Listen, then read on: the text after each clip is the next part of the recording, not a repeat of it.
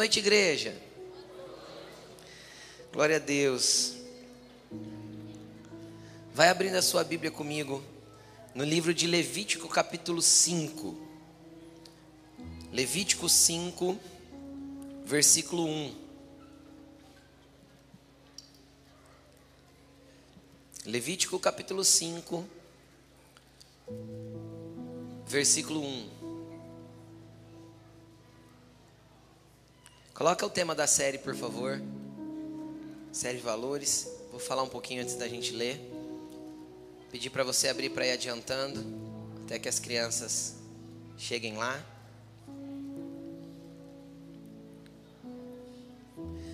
Nós estamos numa série de mensagens chamada Valores do Reino. Existem muitas coisas no reino de Deus que têm valor profundo. O problema é que muitas vezes nós colocamos preço naquilo que Deus não coloca preço, Ele dá valor. Isso nós pregamos bem no início dessa série. Nós somos muito hábeis em precificar aquilo que é valoroso para Deus. E tudo que tem um preço é comprável, mas tudo que tem valor é inegociável. E muitas vezes nós precificamos aquilo que para Deus tem muito valor e então, com um preço estabelecido, nós substituímos a vontade de Deus pela nossa vontade, porque nós entendemos que até um ponto a gente pode pagar o preço em desobedecê-lo. E isso faz com que muitas vezes nós troquemos aquilo que é eterno por aquilo que é passageiro. Muitas vezes faz com que nós deixemos aquilo que é sobrenatural por aquilo que é natural. E o apóstolo Paulo diz que se nós esperamos em Deus, apenas para as coisas dessa terra, nós somos de todos os homens os mais miseráveis. Então não precifique aquilo que é eterno. Não precifique aquilo que tem valor para Deus. Agora você pode estar se perguntando, pastor, eu não sei bem o que tem valor para Deus e o que não tem. Por isso vem a grande importância de você conhecer as Escrituras. Porque às vezes você supervaloriza aquilo que nas Escrituras não tem valor algum. Só que na tua tradição religiosa você consegue valorizar. Só que na hora que a gente vai para as escrituras e pega coisas que realmente têm valor, a gente ignora. Por quê? Porque nós preferimos muitas vezes qualificar por aquilo que a gente pensa e precificar a partir daquilo que a gente acha que sabe. Então conheça as escrituras a partir da verdade que ela transmite e da realidade que ela traz.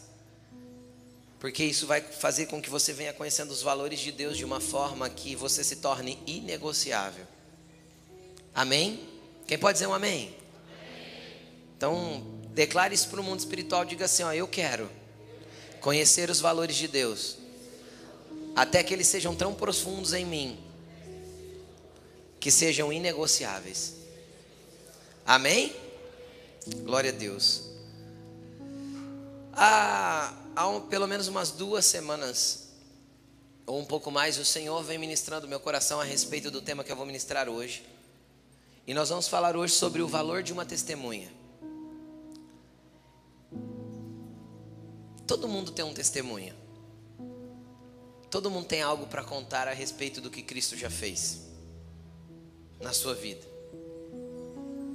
E existe um valor no reino de Deus para aqueles que testemunham da verdade. E eu quero caminhar em alguns textos bíblicos com você até que a gente chegue no lugar que realmente o Senhor ministrou meu coração e que eu quero comunicar ao teu espírito nessa noite em nome de Jesus. Então eu pedi para você abrir a sua Bíblia em Levítico capítulo 5, versículo 1 e nós vamos começar por lá, pela lei. Amém? Feche seus olhos, vamos orar. Jesus, nós te apresentamos esta palavra. Pai Santo, fala ao nosso espírito de forma profunda, ministra o nosso coração, trabalha dentro de nós, que a verdade da tua palavra seja estabelecida e que o teu querer esteja dentro de nós, como pilares insubstituíveis de valores e verdades que nós não negociamos. Senhor, eu te peço que essa palavra seja como uma espada penetrante de dois gumes e que ela entre dentro de nós até o ponto de mexer com alma e espírito juntas e medulas e que ela seja apta para discernir os pensamentos e as intenções do nosso coração.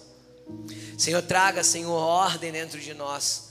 Reestabeleça coisas, reaponte lugares, traga clareza e nos coloque no lugar exato que o Senhor quer. Em nome de Jesus. Amém. Levítico 5:1 vai dizer o seguinte: Isso aqui é um texto da lei. Pastor, o que é a lei? É um conjunto de regras. Preste atenção no que eu vou falar, porque às vezes você não tem muito conhecimento muito bíblico muito amplo. A lei era um conjunto de regras que está escrito do livro de Êxodo até o livro de Deuteronômio, que os judeus chamam de livros da lei, que norteiam as regras da religião judaica, as regras da religião que Jesus foi inserido quando ele nasceu como homem na terra. E que Jesus cumpriu e viveu até que ele foi crucificado.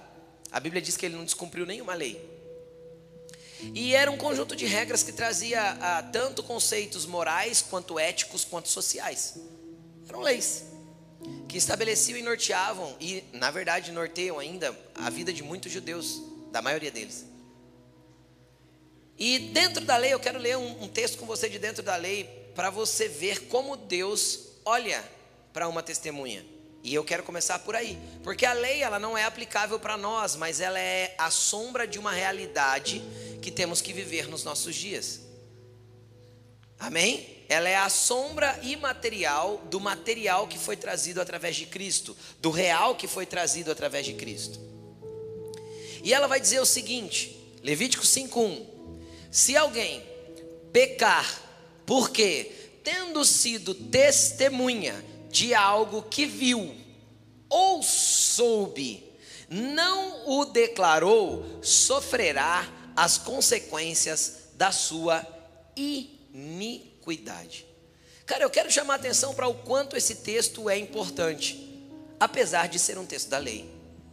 Preste atenção.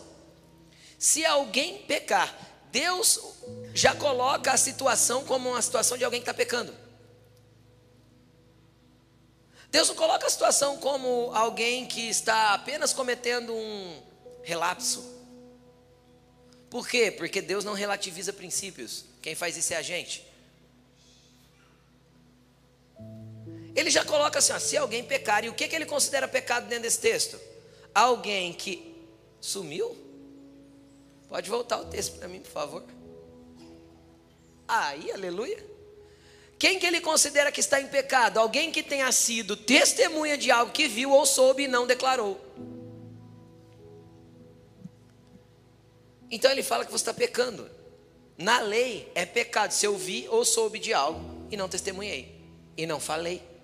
Soube, ouvi alguma coisa e não declarei. Deus já olha e fala assim: Isso é pecado. E a pessoa que peca assim vai sofrer a consequência da sua iniquidade. Pastor, o que isso tem a ver com a minha vida? Calma que a gente vai chegar lá. Só vai guardando aí as informações. Quero ler um outro texto com você de Provérbios 14, 25. Provérbios 14, versículo 25. Salomão vai dizer o seguinte dentro de sua sabedoria.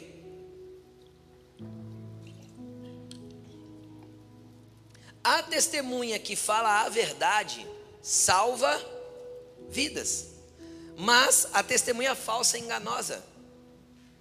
A testemunha que fala verdades, o que, que acontece com ela? Ela tem poder para quê? Salvar vidas. Mas a testemunha enganosa, a testemunha falsa é enganosa. E aí, o que, que acontece? Um dia, Deus prometeu que Jesus Cristo viria na terra.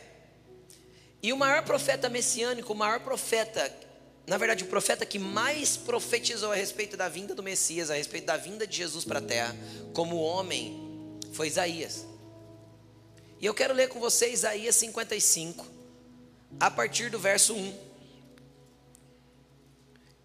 Isaías 55, a partir do verso 1, vai dizer o seguinte: Venham todos vocês que estão com sede, venham às águas, e vocês que não possuem dinheiro algum, venham, comprem e comam, venham, comprem vinho e leite sem dinheiro e sem custo.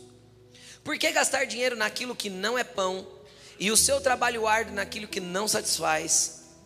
Escutem-me e comam o que é bom e a alma de vocês se deliciará. Obviamente, o profeta não está apontando para comida e bebida natural, ele está apontando em algo que vai saciar a nossa alma. Ele está falando de uma comida e uma bebida que seria liberada para nós, que se compraria sem dinheiro e que se receberia sem custo algum, e que não era comida e bebida real, mas uma comida e bebida que vinha do céu que iria satisfazer a nossa alma. E ele vai continuar dizendo: Espera aí que eu perdi o texto.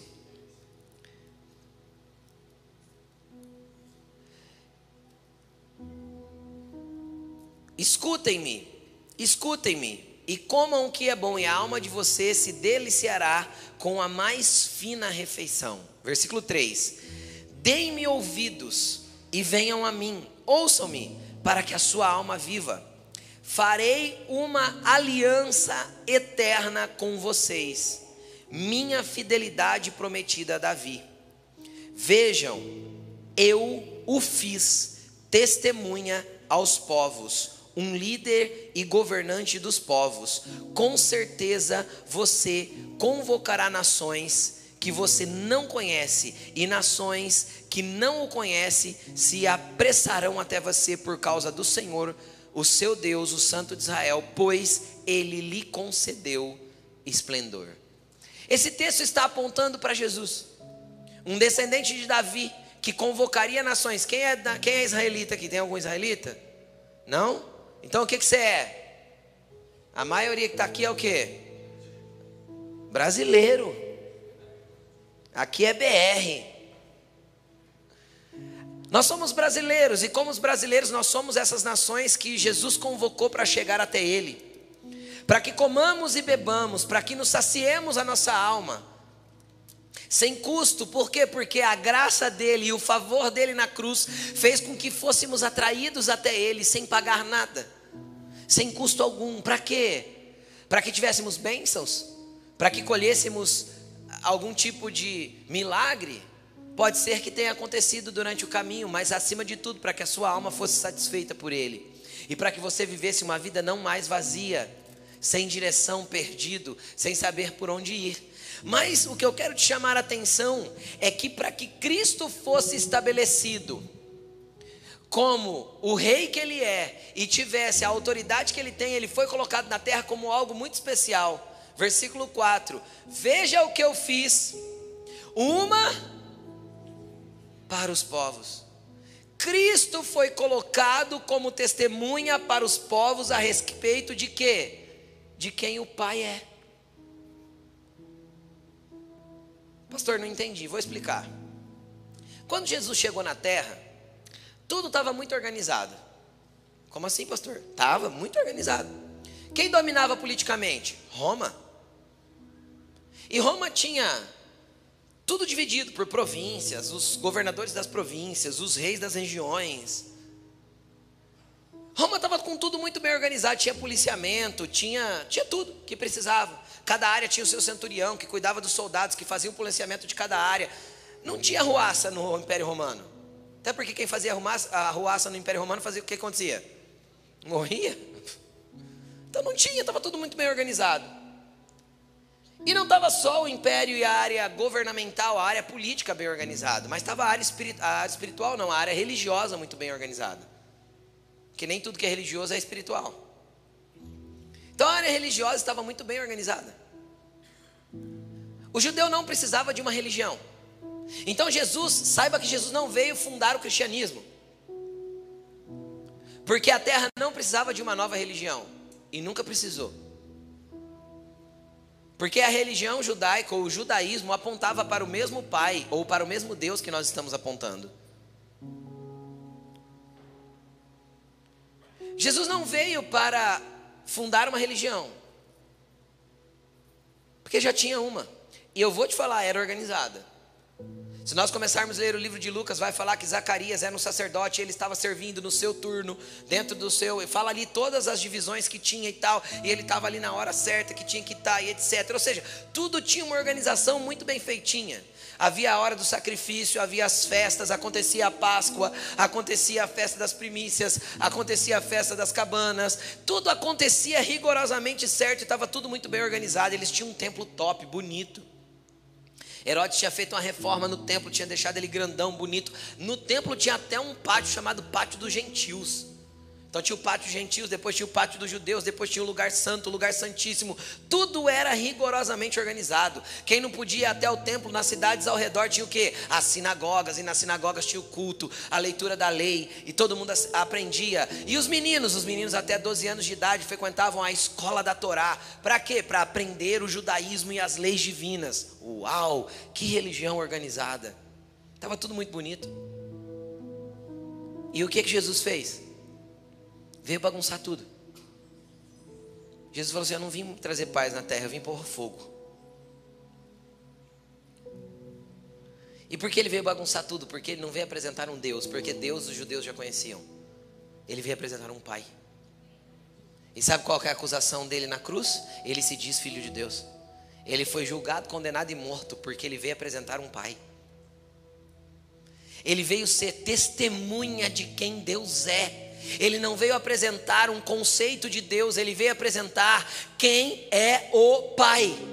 O judeu até aquele momento conhecia um Deus. Aí, a partir de Cristo, ele não vem apresentando Deus, ele vem apresentando um pai. E um pai é um conceito de relacionamento, amor e cuidado que os judeus não conheciam.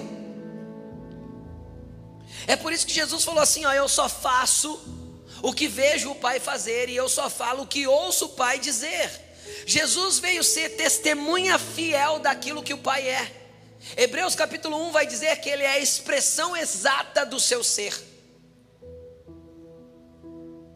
Então eu começo a entender que só pode ser uma testemunha aquele que ouve e vê. Porque se eu ouço e vejo e não compartilho, eu estou pecando. Não é isso que a lei diz? Então por que Jesus vinha apresentar um pai e todo mundo esperasse que ele fosse o quê? O rei guerreiro, o rei que ia derrotar Roma. E esperaram, esperaram muito. Tomé ficou frustrado.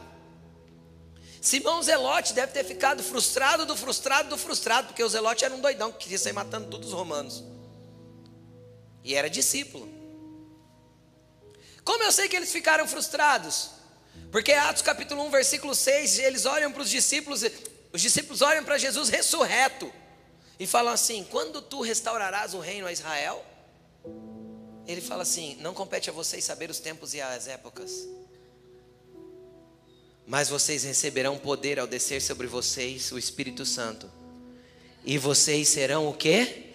Minhas testemunhas. Ele só estava nos comissionando para ser aquilo que Ele é do Pai.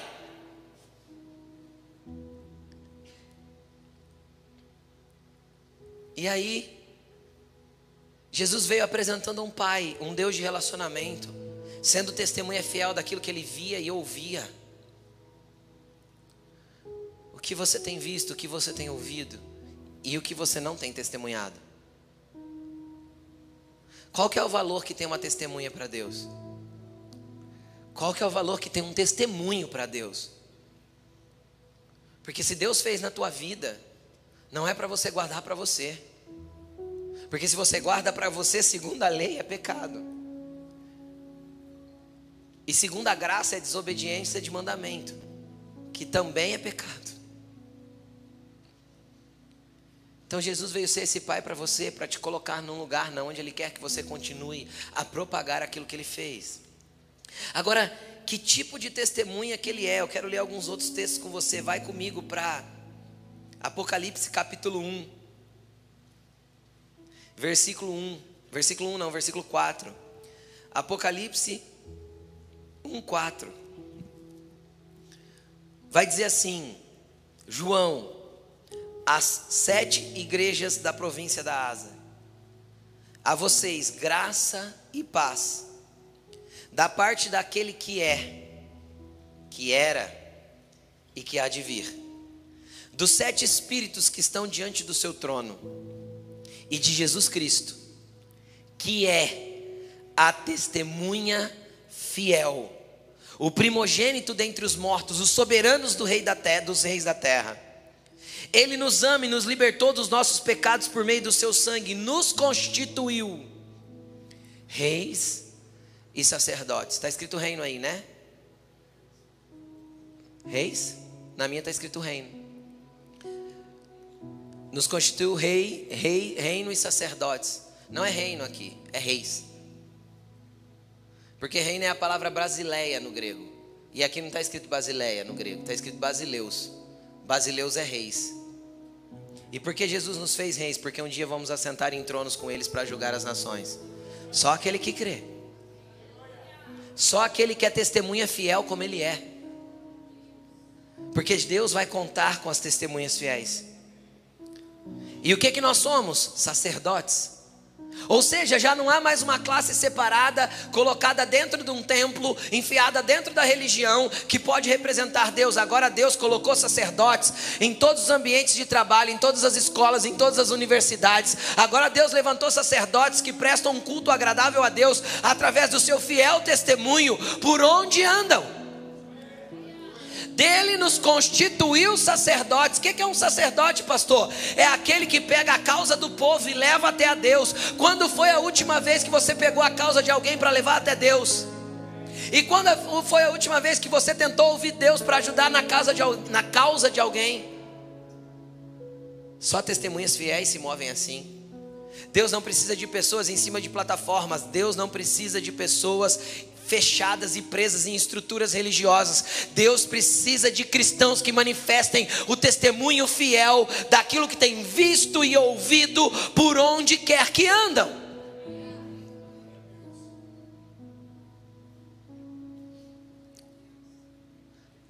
Deus te quer como testemunha. Sabe por quê? Porque lá no teu ambiente de trabalho, nenhum líder religioso pode ir. Mas Deus levantou um cristão lá. E basta ser alguém que foi amado e liberto de, dos pecados pelo sangue de Jesus para que você possa testemunhar. Seus amigos de faculdade ou de escola, eu, Alaine, ou qualquer pessoa que suba nesse púlpito a ministrar pode ser incapaz de chegar até eles. Mas você está ao lado deles todos os dias. Que tipo de testemunho você tem dado? Que tipo de representação daquilo que você tem visto e ouvido tem chegado naquele lugar? Qual que é o valor de uma testemunha para Deus? O valor de uma testemunha para Deus é se você não falar o que vê ou sabe, você perca. Porque uma testemunha fiel salva vidas. E para eu mostrar para vocês que era capaz de vocês, vocês eram capazes de fazer isso, eu enviei a minha testemunha fiel. Para mostrar para vocês que dá para viver na terra, se movendo a partir daquilo que ouve e vê, e expressa e apresenta. Que o Senhor possa te usar como testemunha por onde você for. Então ele é a testemunha fiel que o Pai colocou, que nos trouxe, que nos fez reis e sacerdotes para servirmos a Deus. A ele seja a glória e o poder para todo sempre. Amém. Eu quero ler mais um texto com você. Então, então vamos lá. No Velho Testamento, lá na lei, Deus expressa o valor de uma testemunha. Sim ou não? Nós lemos? Lemos. Quando chega lá nos Provérbios, que é o livro da sabedoria, Salomão expressa o valor de uma testemunha. Uma testemunha salva vidas certo? Certo? Aí a gente chega nos profetas, os profetas profetizam que ele viria para ser uma testemunha para toda a terra. Correto? Correto. Aí ele veio. E ele foi o quê? Testemunha fiel daquilo que Deus é. A expressão exata do seu ser. Ele manifestou um pai para a terra. Ele manifestou um Deus de relacionamentos. E sabe o que é interessante quando a gente fala sobre pai? É porque às vezes, ó, deixa eu falar, nós vivemos a geração que tem mais problema com paternidade da história da humanidade. E a ausência da paternidade é um sério problema. Por quê? Porque a paternidade foi estabelecida por Deus para ser a representação de quem Ele é. Se Ele se apresenta como um pai, Um pai dentro de uma casa precisa ser uma expressão material para os seus filhos daquilo que o Pai Celestial é. Ou seja, precisa ser uma testemunha fiel.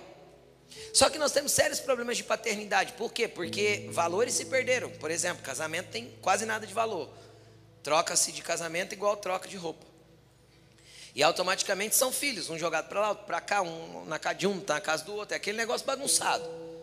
O que, que acontece com isso? Deturpa o quê? A paternidade. Aí a gente tem os homens que só sabem trabalhar, os homens que só sabem se entorpecer para ver se distrai um pouco da vida. O homem tem não aguenta a mulher falando na cabeça, fica no bar até as 10 da noite para não ter que chegar em casa e ficar escutando alguém amulando. E aí a gente vai com toda a distorção de quem o homem é, para quê? Para que a paternidade seja desconstruída. Uma vez desconstruída a paternidade, nós temos uma desconfiguração da realidade de quem Deus é para a próxima geração.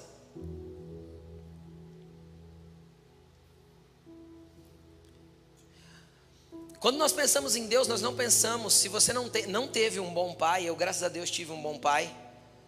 Se você não teve um bom pai, então você não pode olhar para o teu pai natural e tentar enxergar Deus através dele. Então o que, que você faz? Você precisa entrar num relacionamento profundo com ele, para que ele se manifeste para você e cure a sua orfandade. Por quê? Porque a orfandade, que é a consequência de uma paternidade deturpada, vai gerar coisas, problemas terríveis na sua vida. Todo órfão compra amor pelo serviço. Então, o todo órfão ele tem que tentar ser, fazer alguma coisa para que ele seja amado ou aprovado de alguma forma. E eu não estou falando de orfandade quando teu pai morreu ou foi completamente ausente, porque existe um monte de órfão de pai vivo hoje. Eu nem ia falar sobre isso hoje. Mas eu entendo que Deus quer restaurar a paternidade no coração de muitas pessoas aqui nessa noite. Todo órfão é competitivo, invejoso, precisa de um lugar para ser afirmado, precisa ter um cargo, uma posição, um carro bom, um dinheiro. Ele precisa buscar de alguma forma estar por cima para que ele se sinta aprovado.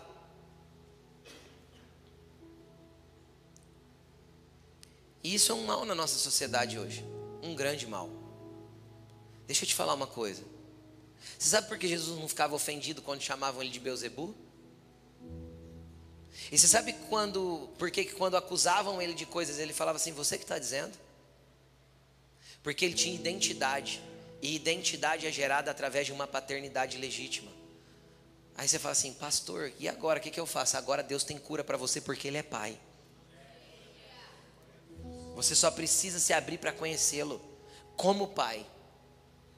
E sabe o que é interessante? O interessante é que a gente vive numa geração, na verdade a gente herdou o nosso cristianismo, a gente herdou o nosso cristianismo evangélico de uma concepção religiosa histórica. E automaticamente nós fomos apresentados a um Deus e não a um pai. Quem já ouviu dos pais assim, ó, cuidado, menino, Deus castiga. Essa é uma concepção religiosa de quem Deus é. Porque Deus não castiga ninguém. Ô pastor, como assim? Deus é juízo, eu sei, está escrito. Só que haverá um momento em que ele se colocará nessa posição e respeitará as suas decisões durante toda a vida, só para te dar exatamente aquilo que você escolheu durante ela. Justo juiz. Então você escolheu viver longe dele o tempo todo, a consequência é estar num lugar longe dele, porque Deus não seria injusto de você escolher viver longe dele a vida inteira e depois na eternidade você passar com ele. É injustiça isso, eu acho.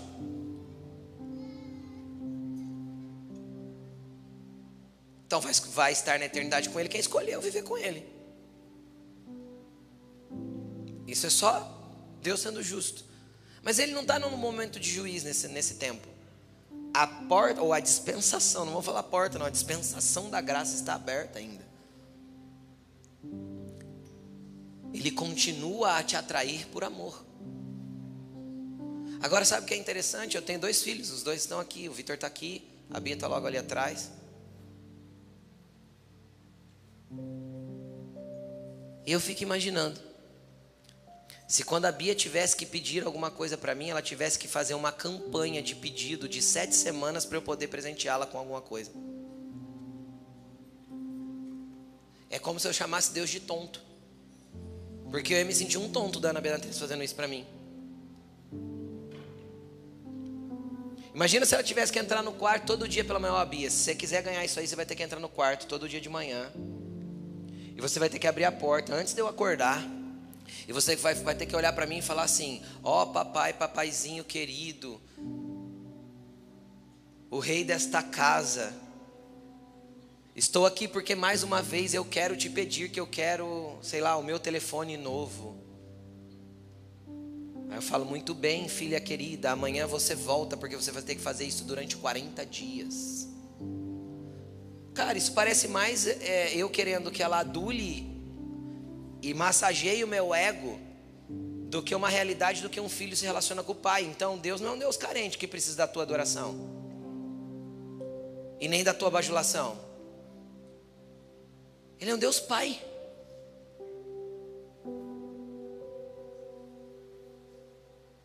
Porque a gente aprendeu a se relacionar com Deus assim. Imagina se o Vitor vem me dar um abraço, igual hoje de manhã ele chegou, ele foi, eu estava ali na cadeira, ele chegou, me abraçou, me deu um beijo.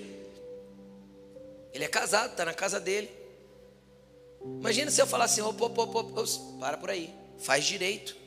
E ele tivesse que olhar para mim e falar assim: Ó oh, Pai querido, venho até a Ti este momento para te dar um beijo.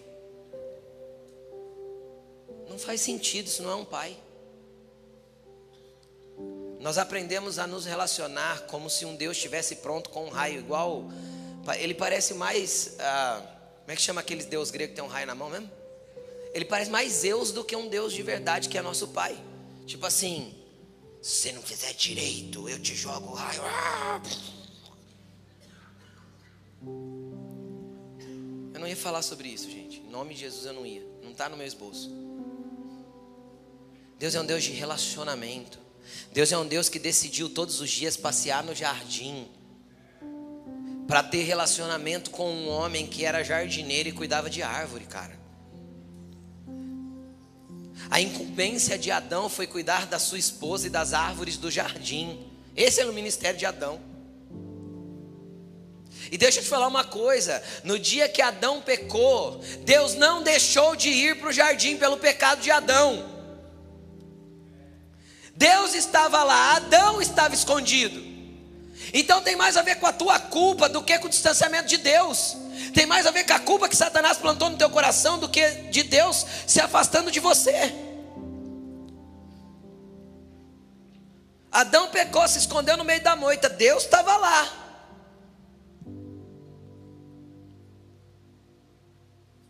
engraçado que Deus ainda pergunta: Adão, onde você está? Sabe o que é isso? É Deus descendo no nível de Adão, para que Adão se sentisse aceito de volta, porque Deus sabia onde ele estava. Mas se Deus aparecesse lá, Deus se colocaria como superior. Ah, eu sei onde você está. Você não precisa se esconder, não. Deus desce no nível de Adão. Tudo bem, Adão? É assim que você entende o teu relacionamento comigo? Então me fala onde você está, eu vou até você. Aí Adão sai de trás da moita com uma folha de figueira, tampando as coisas. Deus fala: Que é isso aí? Ah, eu tive vergonha. Percebi que estava nu. Deus fala para ele: Adão,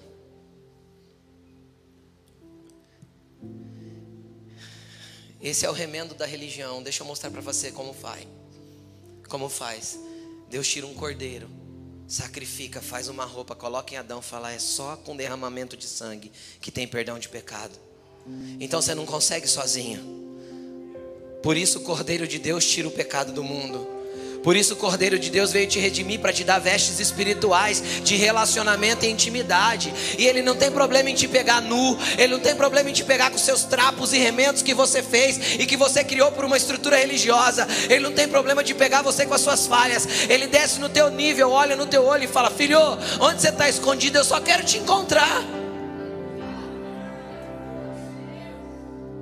Adão não foi expulso do jardim como punição. Como não, pastor? Não foi. Ele foi expulso do jardim para não comer da árvore da vida. Por quê? Porque ele já tinha escolhido a árvore do conhecimento do bem e do mal.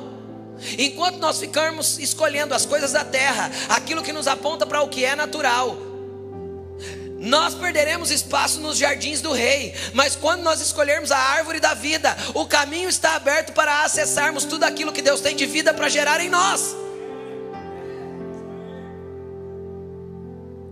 Quando Deus coloca os anjos para proteger o caminho, a entrada do Éden, do jardim do Éden, Deus não fala para ele, ó, não proíbe Adão de entrar, porque não entrar, não é para entrar, não. Se ele for entrar, corta a cabeça dele. Deus não falou isso para ele. Deus olhou para os anjos e falou assim: ó, protejam o caminho da árvore da vida. Ele não pode comer da árvore da vida e estar comendo da árvore do conhecimento do bem e do mal. Não dá para comer das duas. Ou você opta por uma árvore, ou você opta por outra. E a árvore da vida está disponível no centro da cidade de Deus. É só você acessar. Tem vida nele tem remissão nele. É o cordeiro morto na fundação do mundo para poder cobrir o teu pecado. Ele cobriu até a cruz. Da cruz ele não cobriu mais, ele redimiu o teu pecado. Você não é coberto no teu pecado. Você é redimido, resgatado, restaurado. Então deixa eu te explicar uma coisa. Até a cruz havia uma forma de cobrir pecado com sangue de animais. A partir da cruz você é remido e recebeu vestes de filho para estar à mesa com o rei. Agora deixa eu te explicar uma coisa. Ele procurou Adão na moita, só que ele te procura à mesa. Quando você não está lá, o teu lugar não deixou de estar preparado, nem o banquete que ele preparou deixou de estar lá para você saborear. Foi você que fugiu da mesa, porque você está sentindo culpa pelo teu pecado. Você olha para você mesmo, você se sente injusto. Agora deixa eu te falar uma coisa: que você se sinta sempre assim, mas que a cruz de Cristo seja a realidade da tua remissão e o arrependimento seja a base da tua redenção. Porque você tem um pai. Você não tem só um pai, você tem um pai, você tem um caminho, você tem uma verdade, você tem uma vida. Acesse o caminho da cruz. Encontre a vida no Pai. Tem lugar na mesa, querido. Ele não vai tirar de você. Porque não é porque o Vitor casou e foi para a casa dele com a Bruna que ele perdeu o lugar na mesa da minha casa.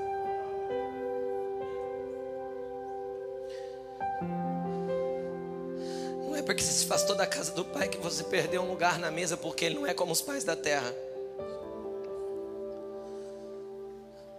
Ele continua dizendo para, aqueles que estão longe: Eis que estou à porta e bato. Se você abrir, se você ouvir a minha voz e abrir, você entra.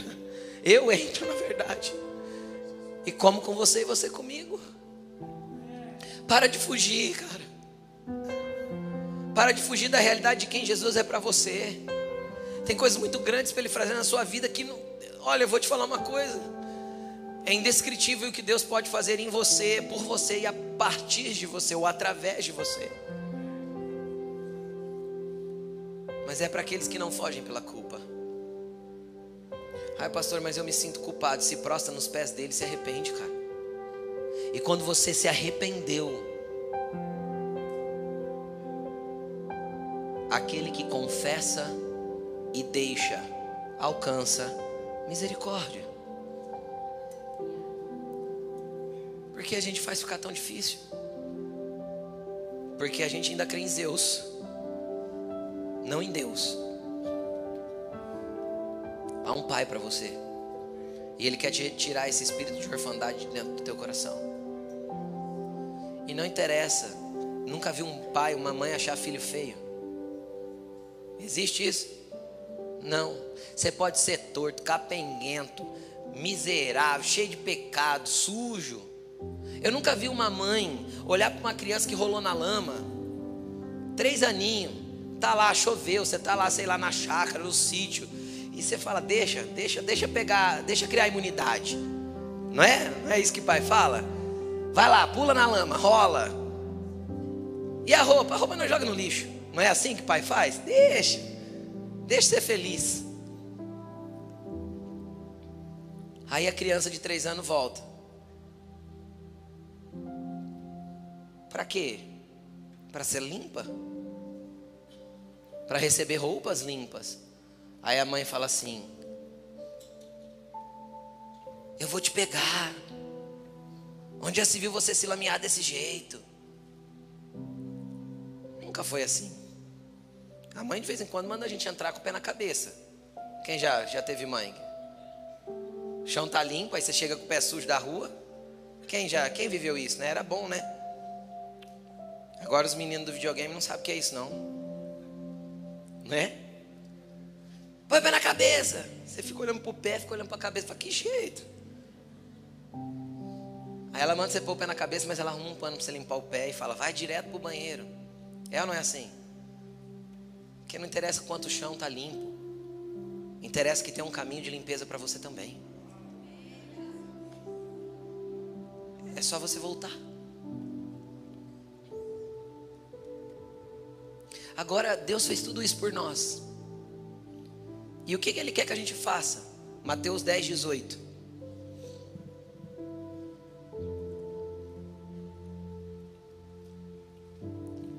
Por minha causa. Não. Isso, por minha causa. Vocês serão levados à presença de governadores e reis. Como o Anda com Jesus, você vai ver onde você vai parar. Anda com Jesus, você vai ver os lugares que Ele vai te inserir. Anda com Jesus, que você vai ver os lugares que Ele vai dar para você acessar. Só que Ele não vai te pular à toa. Ele não vai te dar sucesso na tua empresa para você ser respeitado na tua fala, para você falar só de coisas naturais, para você ir lá e dar uma fórmula de ah, como fazer uma empresa dar certo. Converja tudo que Deus tem feito na sua vida para Cristo. Porque quando você for colocado na presença de autoridades, de reis, de governadores, ou até dos simples, para testemunhar o que Jesus tem feito, ou você conta o que ele fez na tua vida, ou você vai pegar o mérito para você, aí você sabe que o mérito não é teu. Foi ele quem fez. Então seja uma testemunha dele, porque ele vai te inserir em ambientes para testemunhar. Ele vai te inserir em ambientes para que você compartilhe daquilo que ele tem feito. Ele vai te inserir em ambientes para que você puxe a cadeira da mesa para quem está fora dela e pode e fale para eles, pode sentar, tem lugar à mesa para você. Na casa do pai não falta espaço, nem cama e nem água para feijão. Sempre tem para mais um. Só que quem atrai as pessoas para esse lugar, essa incumbência foi dada a nós, como seus filhos, como testemunhas que ele fez. O problema é que muitas vezes nós pegamos o valor de uma testemunha ou de um testemunho e transformamos isso em massa de manobra. Vamos para um tribunal natural. Tá lá duas pessoas em um litígio brigando entre si. Aí tem as testemunhas de um lado e tem as testemunhas do outro lado, não é assim? Aí a testemunha que do lado que é errado, vamos imaginar, e o advogado normalmente sabe, né? O advogado sabe a verdade dos fatos. Ele vai chegar na testemunha, ele vai orientar a testemunha. Olha, se perguntar isso, você fala isso, se perguntar isso, você fala aquilo. Isso é manipular o testemunho para que nós consigamos aquilo que queremos. Agora deixa eu te falar uma coisa. Enquanto você tentar manipular o teu testemunho para atrair das pessoas ou das, ou, ou, ou das coisas da terra aquilo que você quer, ou você tentar manipular o teu testemunho diante de Deus para tentar atrair de Deus alguma coisa que você quer vai dar errado. Sabe por quê? Porque Deus vê tudo. Então não adianta você tentar manipular a tua conversa com Deus. Como assim, pastor? É uma pergunta simples. Quem aqui tem alguma coisa que gostaria de se livrar, que gostaria que Deus tirasse da tua vida? Quem tem? Pode levantar a mão, não precisa ficar com vergonha, não. Acho que a maioria tem. Aí você chega diante de Deus e ora mais ou menos assim, ó. Eu vou dar um exemplo, vai. Vamos imaginar que você queira parar de fumar. E por que eu devo parar de fumar, pastor? Porque você se mata sozinho se você fuma. Então tá errado, você está estragando aquilo que Deus te deu para cumprir a missão dele na terra, teu corpo. Então é pecado porque você peca contra o teu corpo. Tá bom, aí você chega diante de Deus e fala assim: Ó oh, Senhor, eu gostaria tanto de parar de fumar. Mentira. Esse é manipular o testemunho. Não é a verdade do teu coração. Você não quer, não. Se você quisesse, você tinha parado. Quem está entendendo o que eu estou falando? Você não quer, por isso você não para. Porque tudo que eu quero eu faço. É ou não é? Quem já quis alguma coisa aí foi até o fim para conseguir? A maioria de nós. Quando eu quero alguma coisa, eu faço. Então a nossa oração é uma oração manipulada para tentar mostrar para Deus assim: eu sou bonitinho, Deus faz alguma coisa por mim. Aí eu lembro da parábola que Deus falou de dois, duas pessoas que subiu no templo. Jesus contou. Dois homens foram ao templo. Um orou: ó oh Deus, tenho jejuado três vezes por semana. Dou os meus dízimos, faço tudo correto. Me abençoa. Mas do lado dele tinha um publicano e fariseu, um publicano e pecador. E eles morravam o seu peito e dizia: Deus tem misericórdia de mim porque sou pecador. Jesus falou: Este desceu redimido do templo. O problema é que a gente tenta mostrar para Deus que a gente é bonitinho. E Deus nunca pediu para a gente mostrar para Ele que a gente era bonitinho. Pelo contrário, a base do arrependimento é a tua feiura. Então você tem que chegar diante de Deus e falar: Deus, isso aqui está feio para caramba. Então na oração do cigarro seria assim: Deus, eu gosto desse troço. E eu não queria parar, não. Mas eu sei que isso está me matando. Eu sei que eu estou plantando coisa ruim. E eu sei que ainda estou pecando contra o meu próprio corpo. Então tá, tá bem ruim, Deus. E eu não consigo sozinho, não. O Senhor tem misericórdia de mim. Me ajuda. Faz por mim, porque eu por mim mesmo não consigo. Então você alcançou um lugar de misericórdia. Você alcançou um lugar de remissão. Seja sincero na sua oração.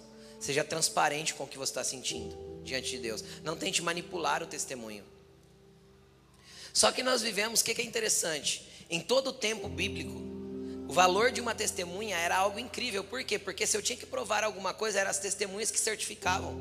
Se eu fazia um negócio com alguém, eu levava duas testemunhas para certificar que aquele negócio foi feito, e ele levava duas para certificar que aquele negócio foi feito. Isso era a regra nos tempos bíblicos. O problema é que nós substituímos o testemunho pelo contrato. E todo contrato tem um distrato. Então a gente pensa que o nosso relacionamento com Deus pode caminhar do jeito que a gente trata os contratos hoje. Tudo bem, tem uma multinha, mas eu pago e tem um distrato já, já escrito dentro do, do, daquilo que a gente acordou. Ei, Deus não tem um contrato com você, não, querido. Você não tem um contrato com a religião, não. Você não tem um contrato com a igreja. Você tem um relacionamento de aliança. E a aliança é inquebrável diante de Deus. Quando Jesus ganhou você e quando Jesus comprou você, Ele falou assim: ó, eis que faço com vocês uma nova aliança. E quando ele se aliançou com você, sabe o que ele fez? Ele foi para a cruz, derramou o próprio sangue. E tinham ali 12 homens que eram 12 testemunhas.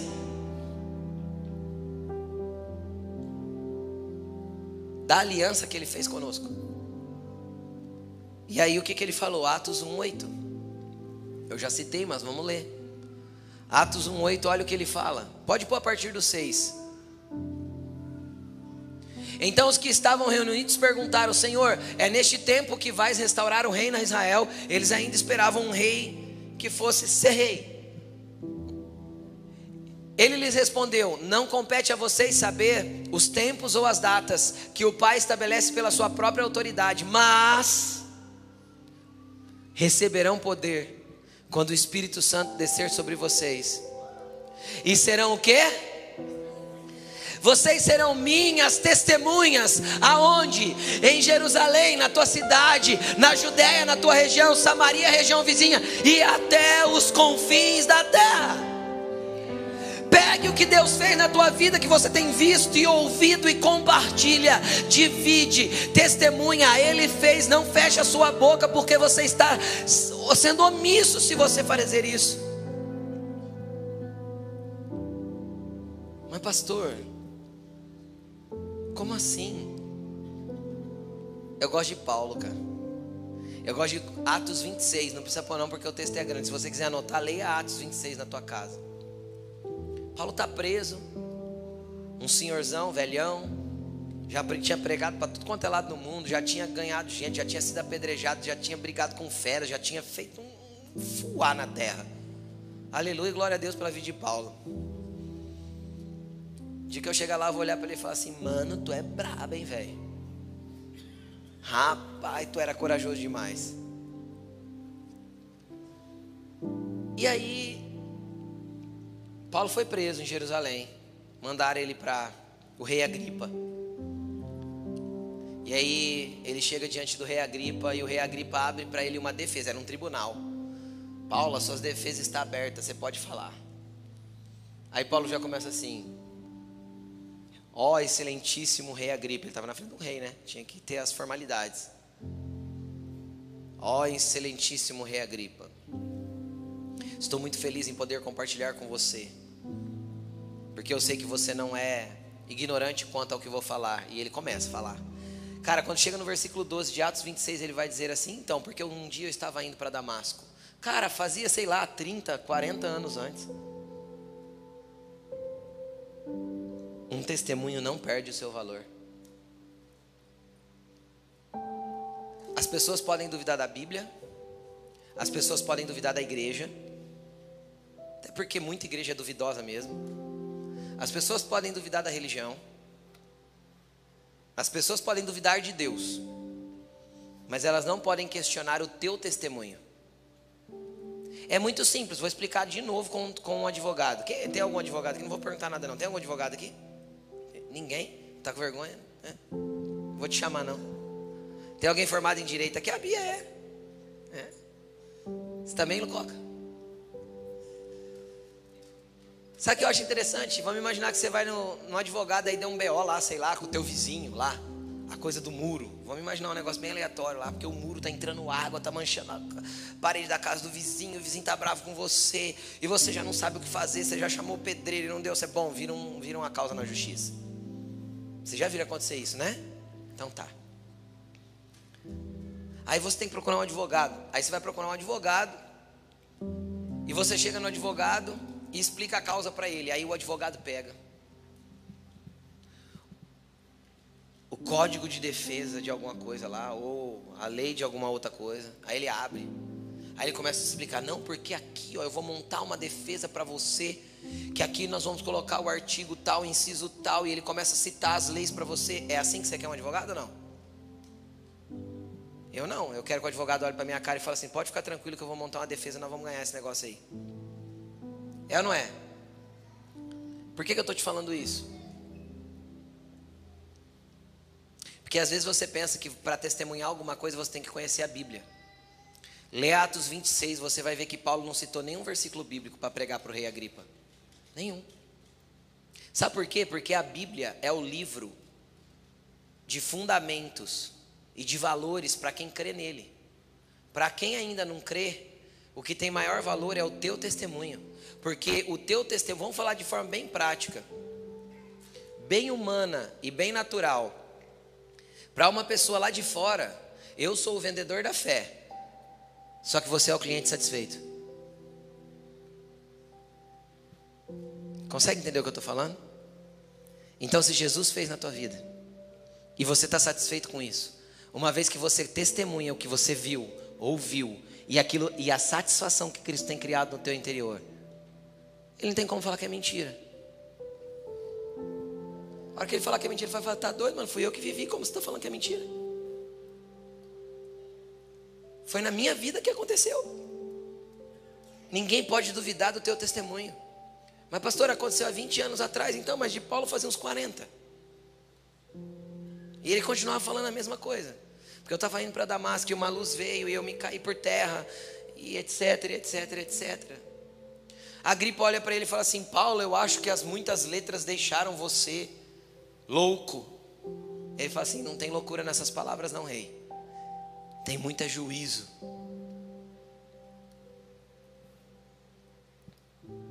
Deixa as pessoas achar que você é louco pelo teu testemunho. Foi na tua vida que aconteceu. E se ele continua fazendo na tua vida, só continue compartilhando o que ele fez. Porque há um valor numa testemunha para Deus. Porque se existe uma condenação segundo a lei, que se eu não testemunho, eu peco e tenho condenação pela minha iniquidade, também há uma recompensa para aqueles que compartilham daquilo que vem e ouve. Porque um dia você vai chegar diante do trono da graça e do tribunal de Cristo, e você vai ser recompensado por aquilo que você fez através do corpo, para Ele aqui na terra. É por isso que Ele ensinou: olha, sede minhas testemunhas, e vocês não vão sozinhos. Como que a gente vai ser testemunha dele?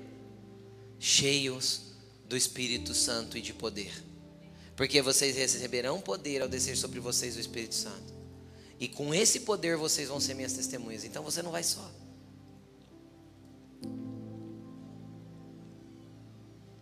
Coloque-se de pé.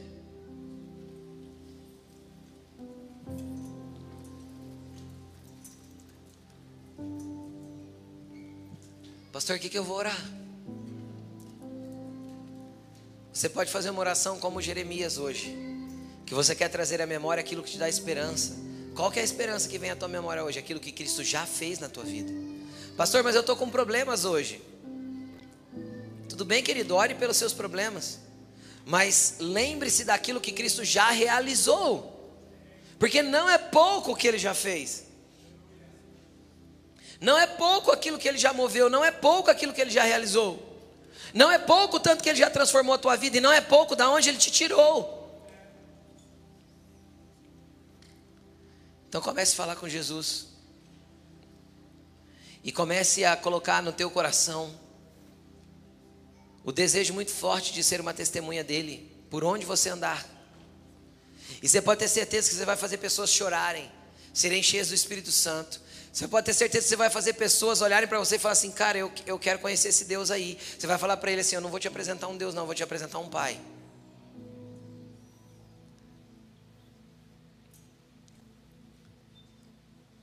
Vou te apresentar um Pai como Jesus apresentou um Pai para a humanidade. Então comece a falar com Jesus agora, querido. É o teu momento com Ele. Só que eu quero te falar uma coisa. Às vezes o que o testemunho que você vai ter para contar, o que Ele vai fazer na tua vida hoje. Se tem uma cura para acontecer aí, se tem uma enfermidade te atormentando, o Espírito de Deus está aqui para que você seja curado. Se tem uma mágoa, uma dor, o Espírito Santo de Deus está aqui para que você libere perdão. Se tem uma angústia, uma tristeza, o Espírito Santo de Deus está aqui para que você saia daqui saltando de alegria na presença dEle. Se tem uma depressão, o Espírito de Deus está aqui para que o teu espírito e a tua alma venha jubilar de alegria na presença dEle. Ele está aqui para curar, Ele está aqui para mover, Ele está aqui para transformar. Então feche os seus olhos e comece a falar, Senhor. Que a partir de hoje eu possa viver um milagre para ser uma testemunha do teu poder. E você que precisa de um milagre, comece a clamar, porque hoje Jesus está aqui para fazer a diferença na tua vida, para que você nunca mais seja o mesmo. E só aqueles que querem ser cheios do poder do Espírito Santo para ser testemunhas por onde forem, sai do seu lugar e venha para frente. Há um poder que vai ser liberado aqui para que o Senhor te faça testemunha daquilo que Ele tem feito, daquilo que você tem visto e ouvido. Rokababashere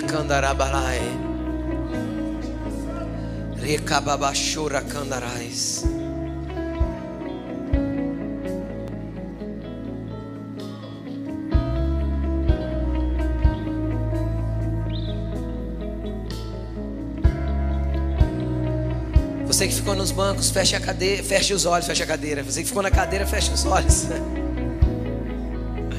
E comece a falar com Jesus, Ele está neste lugar. Às vezes você que ficou aí no banco, você está pensando assim, pastor, eu não tenho nada para contar não. Então hoje é o dia dele marcar a tua história para sempre. Só abra o seu coração em arrependimento para que ele abra um lugar na mesa para você. Verdade, o lugar já está aberto. Só peça para que você encontre o caminho até lá. Comece a falar com Jesus. Ele te faz digno a entrar nos aposentos dele.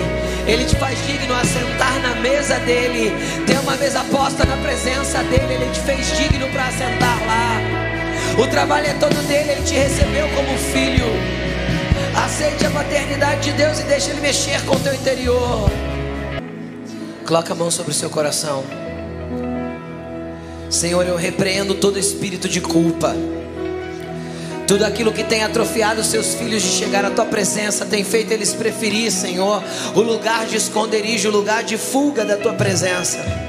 Tudo aquilo que tem causado condenação e afastado, Senhor, os seus filhos da tua presença.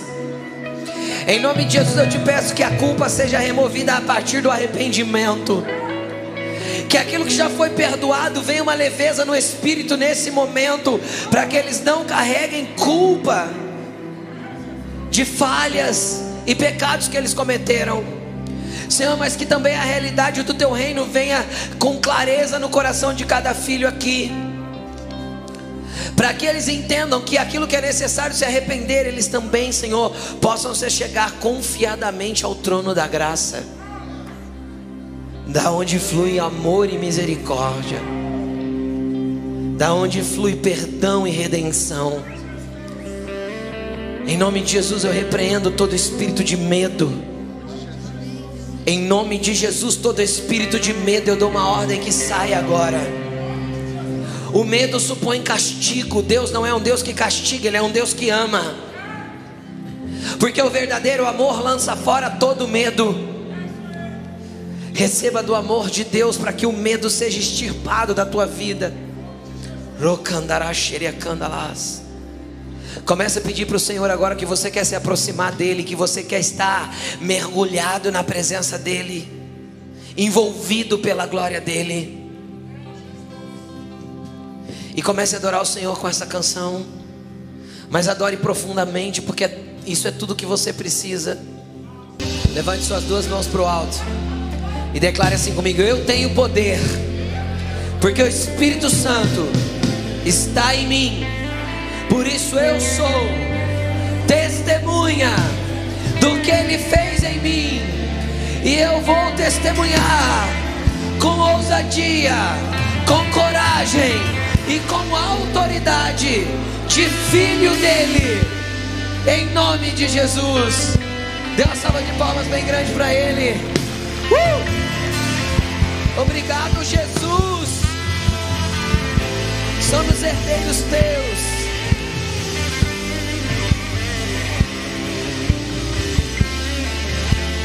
Glória a Jesus.